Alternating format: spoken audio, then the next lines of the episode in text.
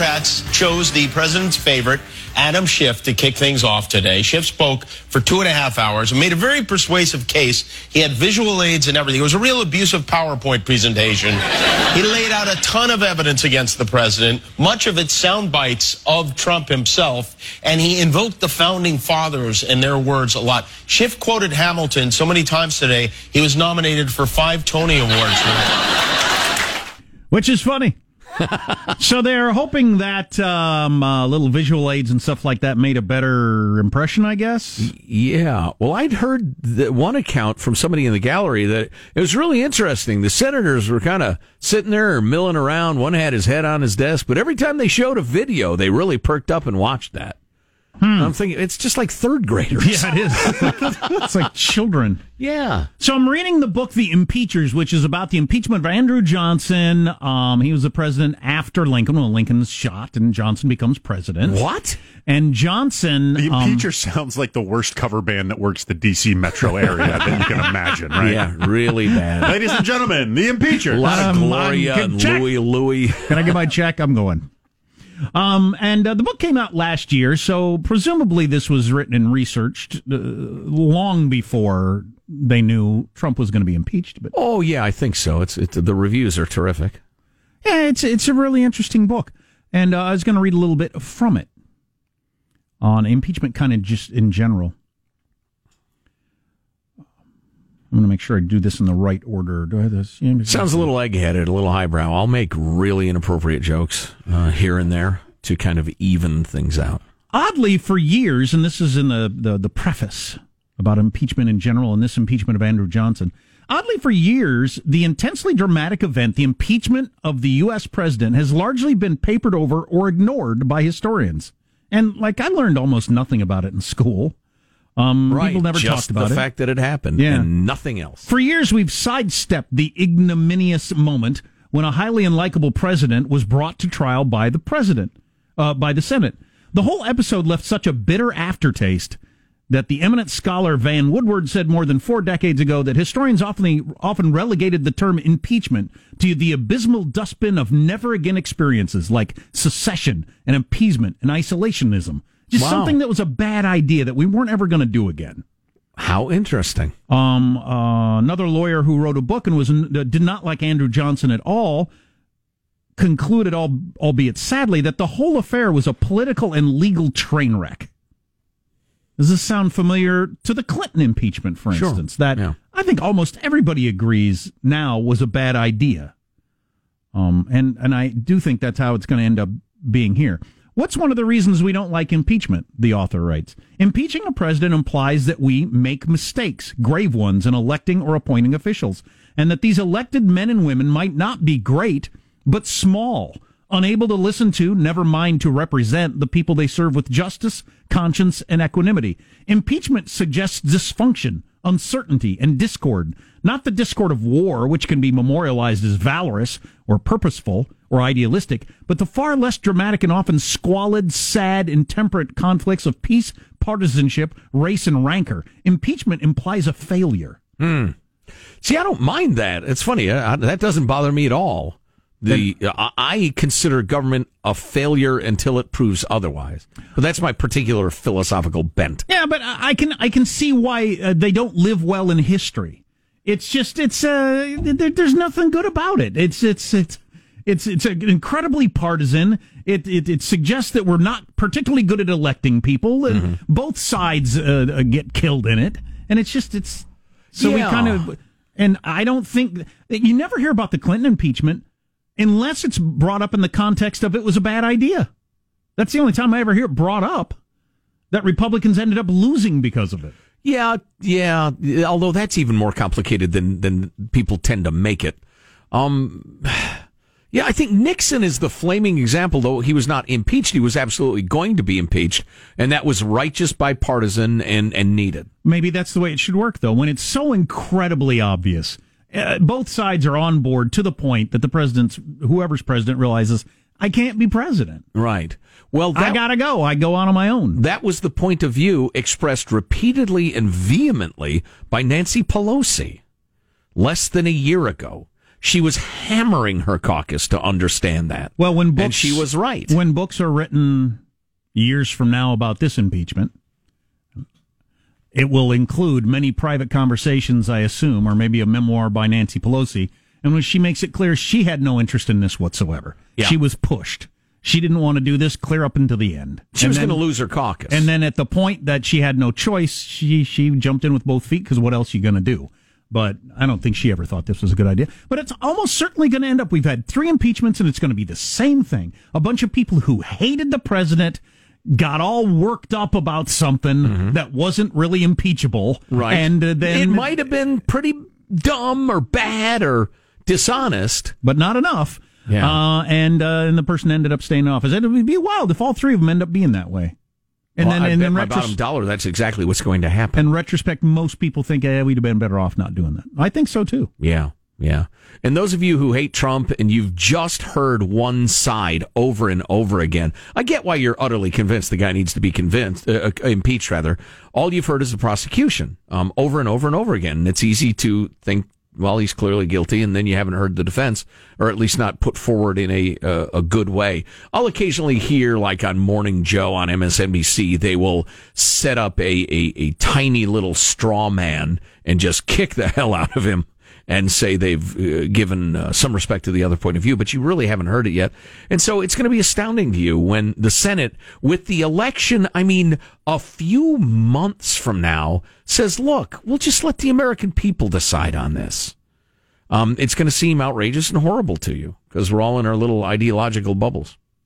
It's a, the, the, if you're into impeachment at all, the uh, the impeachers, the Andrew Johnson thing's pretty interesting. I mean, they get into the the founders and what they had on their mind and what they wrote in the Federalists and all that sort of stuff about what they wanted impeachment to be and not be, and how it uh, unfolded uh, with the Andrew Johnson thing. But Yeah, I need to read some of those Federalist Papers because, you know, like anything else, uh, you can select a, a word here, a phrase there, a sentence there, and and present a, a case that serves your side, and somebody else can do the same thing. But, um, I, I, you know, it's funny. I think Nancy was absolutely right what she was saying in March. It's got to be overwhelming and bipartisan, otherwise, we're making a terrible mistake. But her, her, her uh, caucus wouldn't have it. my final thought on this, so I don't uh, bore people to death. But how, what do you think of the argument that um, a, a long game political strategy? It, it's good for the Democrats. Trump's going to get a beating. Um, uh, he's spending a lot of time having to deal with, you know, it, it, it kind of clogs up his presidency. Mm-hmm. Um, makes him less effective, therefore less and- likely to be he'll, reelected. he'll be or- weakened come the election. right. Yeah. Well, That- I'm sure. that makes it worth it for Yeah, the I'm- Democrats. I think there are probably a lot of smart, reasonable people who just their their job is to bring down the other party and raise their party. It's how they make their living. That you know they're they're dishonest, but they're in the same way my defense attorney is dishonest. He's not going to tell the jury if you know there's a lot of evidence that says Joe is guilty. You know, it's it's one sided. Um, and uh, and then they're pitching that narrative that look we'll we'll just we'll paint him with this and Trump fatigue, which is a real thing, will grow and it'll depress turnout. I'm here to tell you, and listen, I don't have 10 million friends, so I'm not sure about this, but in my circle of friends and associates and acquaintances and the rest of it, there is an overwhelming reaction to all of this. The from day one we're going to impeach the guy and the and the mainstream media joining in and repeating the Russian collusion narrative and the rest of it. An overwhelming transition from the guy makes me crazy but I guess he's better than Hillary or I guess he's better than a Democrat too. F it I'm with Trump I'm with Trump F you I'm with Trump I can't tell you the number of people who have reacted to this relentless, you know, Maxine Waters and Adam Schiff and and uh, and uh, who else? What was the other guys? That doesn't matter. The real, uh, oh well, all of the, the alphabet networks, the relentless banging on Trump. They don't care if he told the Ukraine guy you got to announce a, a, a investigation of Biden or you're not getting your money. They couldn't give less of a flip. F you, F CNN, F Nancy Pelosi, and Maxine Waters. I'm voting for Trump, which is the danger of not only crying wolf, but assembling the Mormon Tabernacle Choir to sing wolf. 24 24 hours a day since the day the guy's inaugurated. Uh, so, but again, I suggest we all meet in November and vote on it. So the Moms for Housing finally got their home this week. That's become kind of a national story. It's out of Oakland. Talk about that coming up. It's the the moms who squatted in a house illegally, Right. and now they're getting to buy it with some of your taxpayer money or your money. Um, it's quite a story. So stay tuned for that. On the way. Armstrong and Getty.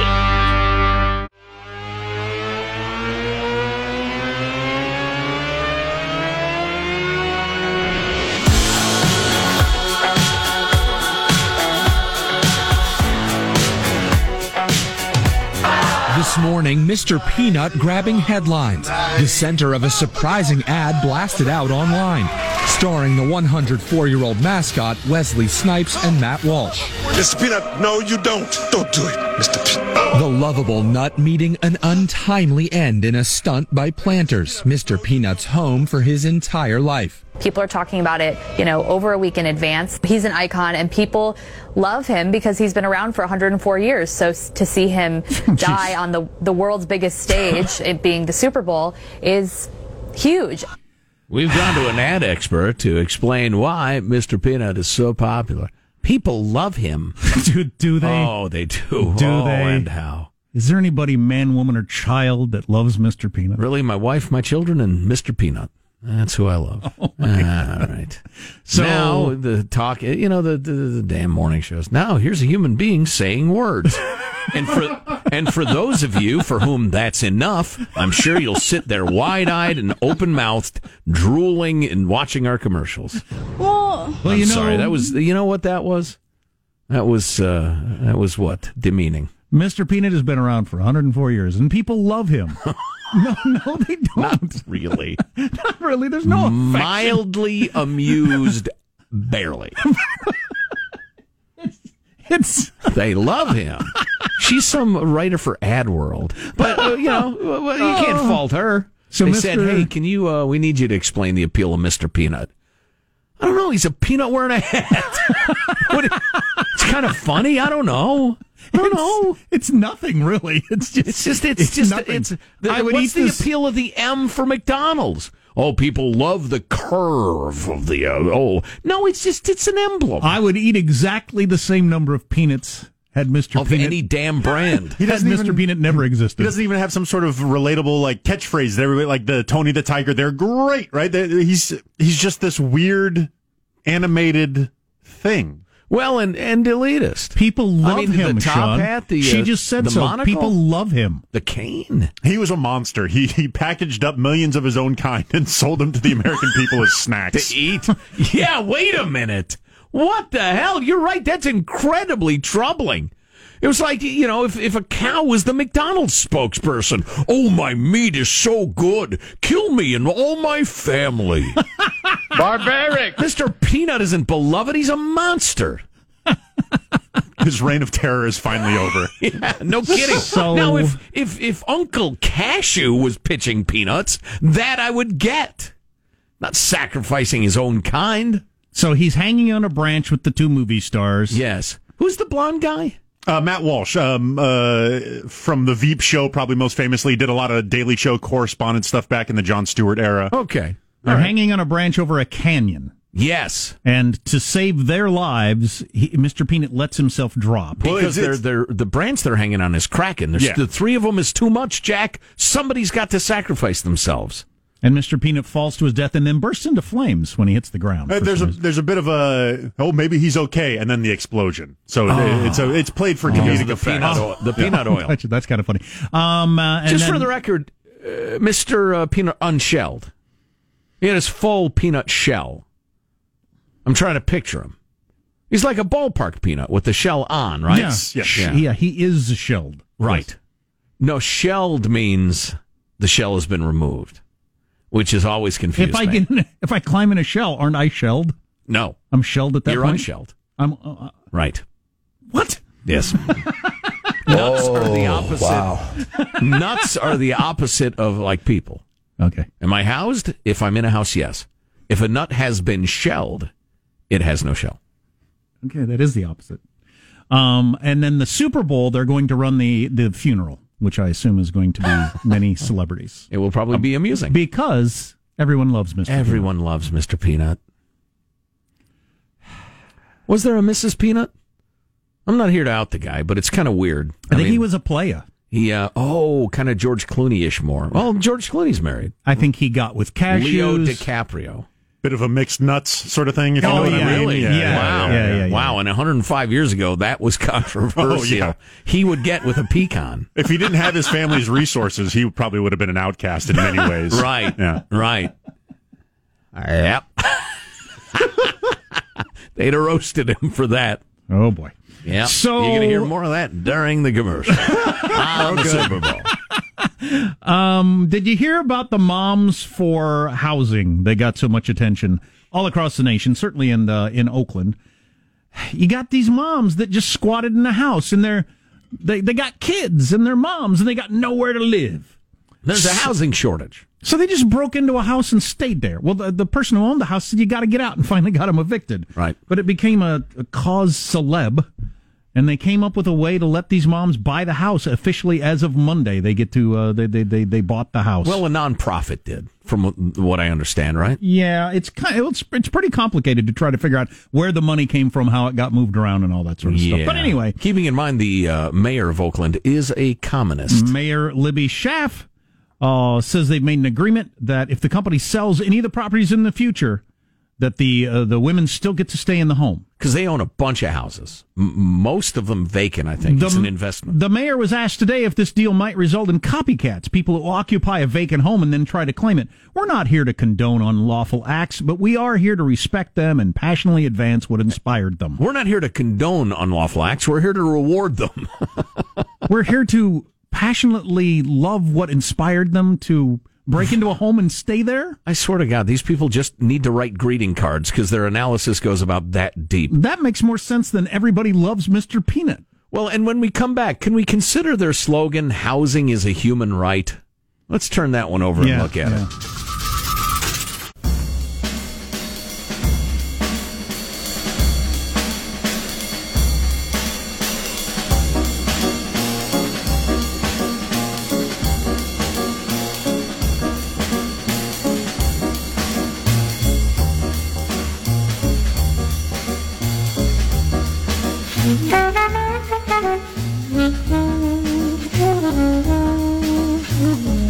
Actor Mark Wahlberg and TV host Dr. Oz have been fighting on social media this week about the importance of breakfast in people's diets. Call me crazy, but I'm going to side with the medical expert over Dr. Oz. Yes. Yes. Wow. Uh, I wanted to hit you with this text before we go any further. Did the story yesterday about this guy who calls himself Pirate, who's a, um multiple time convicted rapist. Kidnapper, monster, Just crazy person. Scary as hell person. And he's out on the streets of Redding, California. Right. Why did he go back to Redding? To collect his disability checks. Oh, boy. Now, this person says he's on disability probably because he's got uh, an entire face tattoo and he's unemployable. I don't I don't know why he's on disability, but he's getting he's getting tax money to walk around the streets of Redding as a uh, scary person that's almost certainly going to do something again. But um, yeah, disability. I'd like to know the story behind that. Oh, speaking of rapists, Annabella Sciorra, do you know who she is? Or Sciorra? Um, uh, Italian American actress. She was in The Sopranos. She was Tony's uh, girlfriend, who was the Mercedes dealer. Everybody who watched The Sopranos remembers who she was. Yeah, yeah. Once you tell them that. Anyway, uh, yeah, she's uh, testified in uh, Harvey Weinstein's trial. Uh, she is one of, uh, I believe, six woman women who are going to testify that he forcibly raped them. Never mind the, you know, sexual harassment, uh, pressuring, uh, inappropriate this, and uh, he has uh, power that, and holding out parts, blah blah blah. No, he's a serial rapist, a monster. Just attack you and rape you. Yes, exactly. Like Hold the guy you we were just by talking force. about. He's no different than this pirate guy. Absolutely not. Same guy. Yeah. Yeah. So uh, anyway, it's troubling stuff and, and terrible. Um, and my God, the, the the pain that he caused his victims through the years is just impossible to quantify. But I salute the women who are coming forward and testifying. We're talking about the Moms for Housing story that's gotten a lot of national attention, and that's uh, some moms that uh, squatted in an empty home and then uh, they were kicked out by the police, and people thought that looked too uh, mean and ugly because it was moms and kids, and I don't like the way it looked either. If you've seen any of the videos, but it was not their home, and uh, well, no, did they own the house they were living in? No, they snuck in, they grabbed it. End of story. Get out. and you're told to leave, and if you don't leave, then at some point you got to show up with guns and arrest people, or you you got to keep taking it, ratcheting up the the level of pressure if people just say no, I'm not leaving. But anyway, um, so uh, really kind-hearted people came forward and said we're going to come up with the money to let them buy this house, and they were able to do that on Mon- Monday, and they they bought the place, and now there's a big movement growing to try to do that for more people to Mm-hmm. get to live in uh, these empty homes. Yeah, charitable organizations buying up empty homes that investment groups own, um, that are for whatever reason not renting them out or haven't gotten around to it yet or haven't gotten around to fixing them up and bringing them up to code because that's one of the problems with housing in California is the code is so exhausting and expensive because California is trying to build a utopia. Um, that it, it slows down brutally the building or rehabbing of any housing. The Moms for Housing uh, Twitter page, at Moms for Housing, we are a collective of unhoused and insecurely housed mothers. I didn't know insecurely housed was a new thing, but uh, organizing to reclaim vacant homes from real estate speculators. Join us. Now, if a charity group wants to uh, use their money to buy a home for anybody, I don't care. You can do whatever you want. I love private charity. Good for them. But the, the, the movement toward this whole uh, right to housing thing is, well, it ain't going to work. Yeah, housing is a human right is a sentence you will hear in every single interview these women and their supporters will give. And Libby Schaaf of Oakland will say that too. And that is yet another one of those progressive, uh, I call them greeting card slogans because they just, they're, they're very shallow. They are not analysis. They're just, um, a, a, a saying that makes you feel good or makes you feel noble. So let's break that down real quickly. Housing is a human right. What you really mean is housing paid by taxpayers is obligatory. And, you know, I have a couple of follow up questions. Okay, if you're saying that it is utterly unacceptable that anybody doesn't have a roof over their head and taxpayers have to do whatever it takes to get a roof over their head, I disagree with you. Now, if you want to say any family with children, it's in the interests of society to keep those kids from becoming victimized, to get them educated, to keep them from becoming uh, casualties or prisoners or or criminals or, or or prostitutes or whatever. That we as a society have an interest in that, both moral and practical. I'm willing to discuss that about the kids. But then I have a question for you because this is what bothers me so much about progressive America you have an absolutist positive view in terms of what taxpayers must do for the poor, unfortunate folks. You must get them a house. You must get them housing. You must get them an apartment, even if it costs you $600,000 a unit in uh, Los Angeles. But you have an absolutely negative, an absolutist negative view in terms of what society can demand of people before we force taxpayers at the at a at gunpoint essentially you don't go pay your taxes you're going to go to jail you refuse to go to jail they're going to put a gun in your face so what you're saying is no matter what we can't ask anything of these people. If their lives go sideways, you're paying for their housing. And I think, you know, it, it gets back to the great metaphor of uh, person A and person B decide to solve person C's problems. And they decide to stick person X with the bill. And person X is the forget, forgotten man, the forgotten woman who has no voice. Um, and uh, we just, around here, we tend to stand up for person X and say, well, if if you make all bad life decisions, let's leave the kids out for now, out of this. If you, as like a single male, make nothing but terrible life decisions over and over again, you're morally bankrupt and you're a junkie and the rest of it. I need a really solid explanation from P- person A and person B why I have to foot the bill for that person. At least give me the dignity of explaining that to me as opposed to just saying housing is a human right. which is nothing but a slogan. Um, to give people around the country an idea of what it costs to live in California, because you live other places, you may be shocked by this.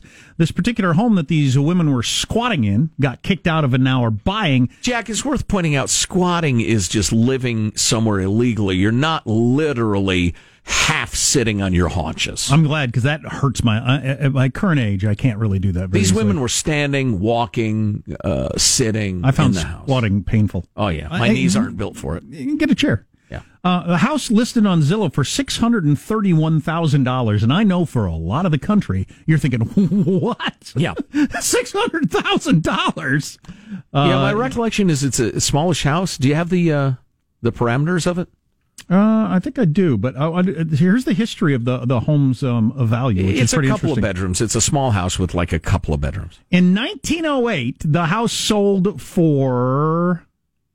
Oh, it was built in 1908. The house first sold in 1997 for 50 grand. In 1997, you could have bought that home for 50 grand. In Um, it was 1987, a, a piece of crap. I think. in 1987, it was $15,000. Wow. 15 grand in 1987. It was a tumble down small house in a rough part of Oakland. And then this guy bought it for a half a million in a foreclosure sale this past July, listed it for 631. Hmm. Now nobody had bought it, so that might mean it wasn't quite worth that much, Yeah. but um, you know, somewhere in that neighborhood. Have you guys been seeing more and more of uh, articles mentioning things like the vagrant or the vacancy tax, where Yes. buildings would tenant or landlords would be taxed for not renting out their thing their their properties? Yeah. I'm curious what your thoughts on that because it seems like a new thing that I hadn't seen mentioned before. Well, I, I don't I don't like it, but the idea of it is there are a shocking number of houses. I wish I knew the number in Oakland, um, and and a shocking number in San Francisco, given how expensive housing is. But they're owned by developers and investors who are going to turn them around eventually, rent them eventually, rehab them, or just waiting for. Um, you know, them to go up 8% or whatever their nut is that they'll then flip them and sell them. And there are a tremendous number of houses that are empty in Oakland, for instance.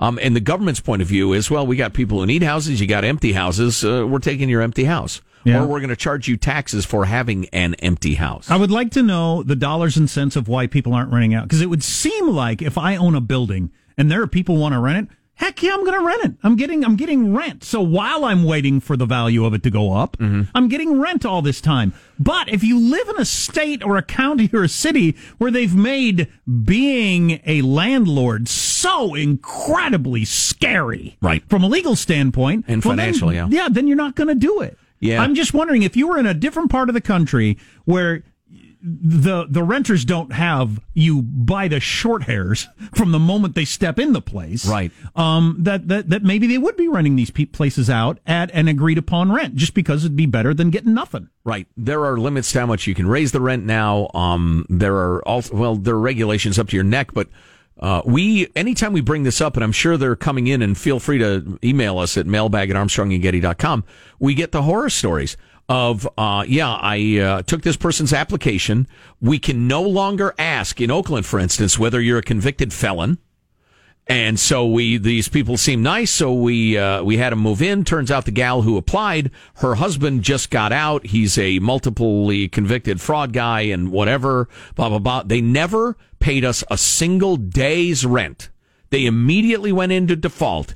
It's now nine months, and our case is zabadabadoo. We got a note from uh, a couple of, a while ago. They're not a company; they're just a couple. They put their hard-earned money into a couple of rental properties, and they are uh, uh, taking enormous losses from these criminals who rented their home. And the authorities say, no, you can't evict them until it goes through all these uh, legal avenues. And they're now nine months down the road of somebody who never paid rent. So right. So what I would like to know about this, getting to the point Sean brought up, is if they made, if they balanced the scales a little between renters and landlords, to where landlords weren't so scared to even have renters, then Right. maybe they would be. Because it's it doesn't make sense if I own a place that I don't want to have somebody paying me rent. No, there's I'm got to be the- an explanation. Yeah, and the, I think the explanation is that the pain and risk is greater than the rent I would get. Yeah, your your liability The liability is greater than the rent I would get in California. Yeah, exactly. Your lawyers tell you, listen, if this property, if the renter does this, that, or the other, you are going to lose $50,000 in legal fees.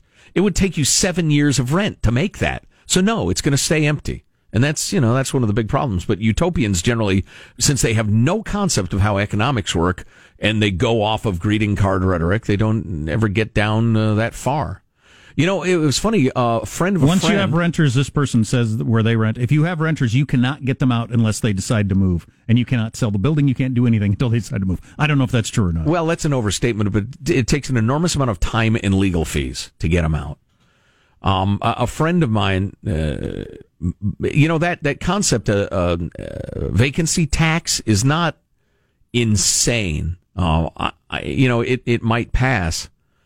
Um, a friend of mine moved his business from Cal Unicornia to Texas, partly because of the better tax environment. Turns out, and listen, I am not an expert on Texas tax law, but they have an inventory tax. If you have, you know, excess inventory sitting around, they tax it because it's a way to avoid income, blah, blah, blah. Taxes befuddle me completely, but um, so the concept is not completely unknown, but it will have economic effects. Like the the state of Cal Unicornia just passed this well-meaning rent control thingy.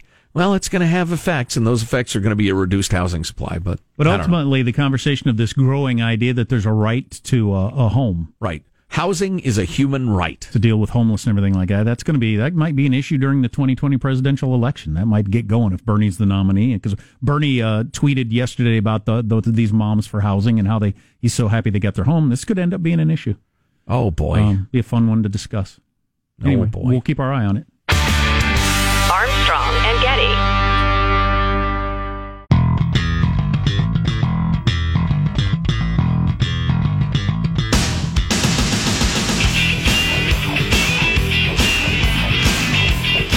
The Armstrong and Getty Show.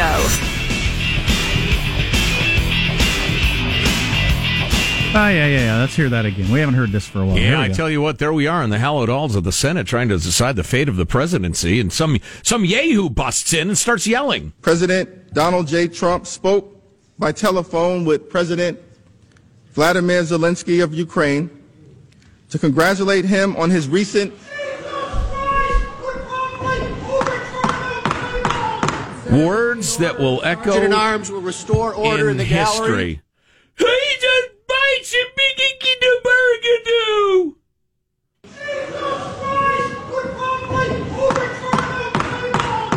You know what? I have earbuds in, headphones essentially.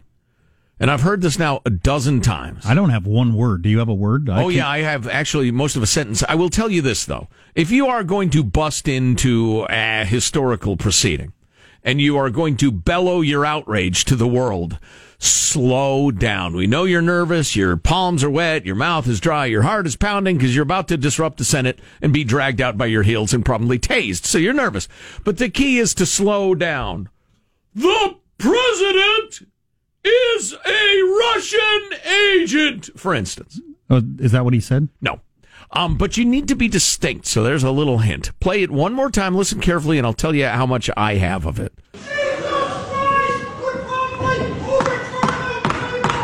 I got nothing. Jesus Christ would probably overturn the playbill. Something, something. The Zamfing. The Zamfir. One more Volkswagen out front. Now that, one more time.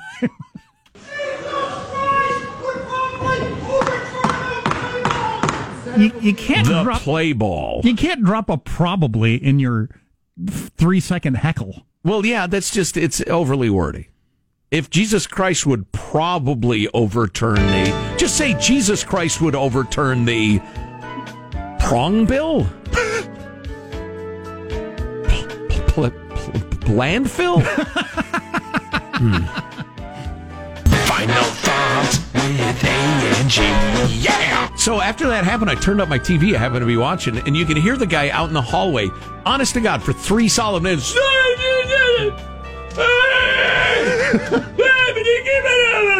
But you can't understand a dang word he's You're, saying. you're in the hallway now. You don't have to scream like that. Yeah, and, and the cop would have to say, hey, look, look, look. You're hurting my ears. Can you stop bellowing, please? Here's your host for Final Thoughts, Joe Getty. Let's get a final thought from everybody on the crew. He presses the buttons, he keeps us on the air. It's Michael Angelo. Michael? I personally am devastated about Mr. Peanut. I looked at him as a father figure, but um We all loved Mr. Peanut, Michael. That lady told me. yeah. 105 years old. God bless him.